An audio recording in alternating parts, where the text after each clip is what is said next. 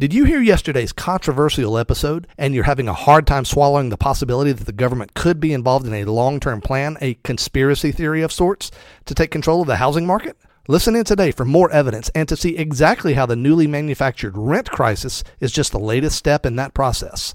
I'm Brian Ellis. This is episode 173.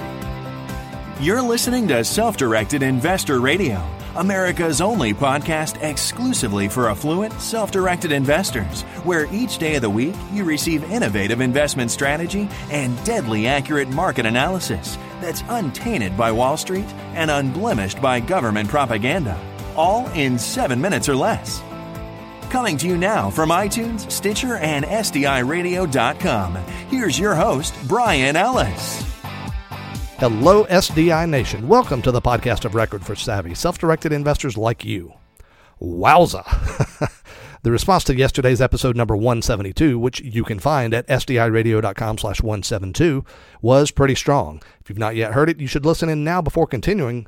Now, today's episode is substantially more politically oriented than most, so if politics turns you off, you've got my permission to skip today's show. But I must warn you, as you'll see in just a moment, it all ties back together very directly into your interests as a self directed investor. So I got a whole lot of supportive comments to episode number 172 from yesterday, but some opposed as well. My favorite oppositional comments were from two extreme ends of the intellectual spectrum. On the one side, there's Dean Germiton, who shared these, quote, pearls of wisdom with me. Of course, there's a rental crisis. What with globalism and export of U.S. jobs and factories, renters can't afford the rent being charged by a hole real estate investors like you who can't resist taking advantage of any crisis. House flipping should be illegal as well as second party owners, so long as there's one single family homeowner who wants a place to raise his kids. You're the lowest form of capitalist parasite there is. Hope your karma comes back and bites you hard like Shkreli. Wow, Mr. Germanton, uh, how's life in that bubble of ignorance for you? and on the other side was my friend Lee in Florida, who also disagreed with me, but who lends some intellectual substantiation to his argument. Lee's basic premises are two. First, that the Harvard study declaring a rental crisis could easily be made to reflect any particular opinion, and second, that there's no way that the folks in the U.S. government are smart enough to effect a long term, as in multi decade plan to silently overtake the U.S. housing markets. He then added some comments about the Dodd Frank law, about which he's totally right and I think may justify a show of their own. So I'm going to address the rest of this show to Lee because I suspect that the more thoughtful among you who disagree with me have a similar rationale. Now, to set the stage, you should know that I think very, very highly of Lee and his wife Betty. They're incredibly bright people, the kind of people that I constantly find myself hoping to get to spend more time with. This is not manufactured praise. I really think very highly of them. So, Lee, here's the thing. I agree with you in a really big way. There's not a lot of competence on display in Washington. The policies I mentioned yesterday, the Community Reinvestment Act, TARP, Obamacare, they're all really good examples of ideas that were implemented and totally screwed up by the government. So your questioning of my assertion that what's happening today is part of a larger plan is entirely reasonable, but there are two flaws in your criticism that I see. First, your comments appear to assume that the goal of Congress and various presidents is to implement strategy that is fiscally and practically wise from a long term perspective. That's simply not the case. The model followed by the government is this one party suggests an incredibly insane idea, the other party resists it, but not strongly so, in order to avoid being too objectionable. A piece of legislation that is 80% of what was originally demanded is implemented, but it's structurally incomplete and destined for substantial problems in the future. These problems leave room for the government to swoop in in the future and further expand the reach, power, and influence of the government, and the cycle repeats itself. It's happened that way with health care, it's happened that way with gun rights, it happens every year that way with taxes, and it's happening that way right now with housing. My point is this you don't have to be a long term strategic genius in order to design a piece of legislation the point of which is to be inadequate in the near future so as to create the opening for more legislation. Now, my second point is this whether the feds in Washington are strategically intelligent is one question, but one thing that can't be questioned is this they are patient.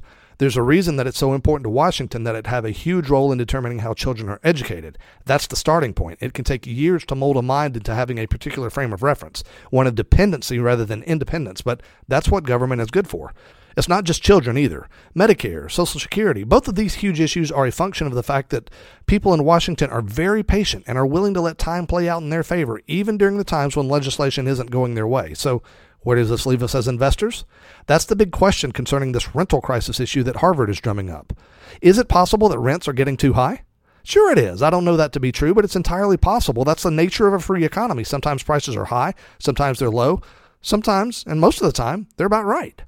But regardless of the pricing, it will adjust, and what we have right now is not a crisis. It's only a crisis if your definition of crisis is that not everybody can afford everything they want at all times, such as with the intellectually embarrassing comment I cited earlier by Dean Germiton. In that case, there's a crisis, and the only way to handle that crisis is for the feds to stay, step in and take control of the market.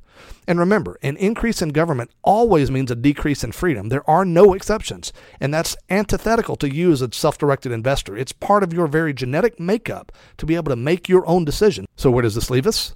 Where it leaves us is in a huge mess concerning our rights as real estate investors. For the moment, this is particularly relevant to you landlords. You see, presently we have a program called Section 8. It's a program that provides housing vouchers to low income people so that they can rent a home at little or no cost to themselves.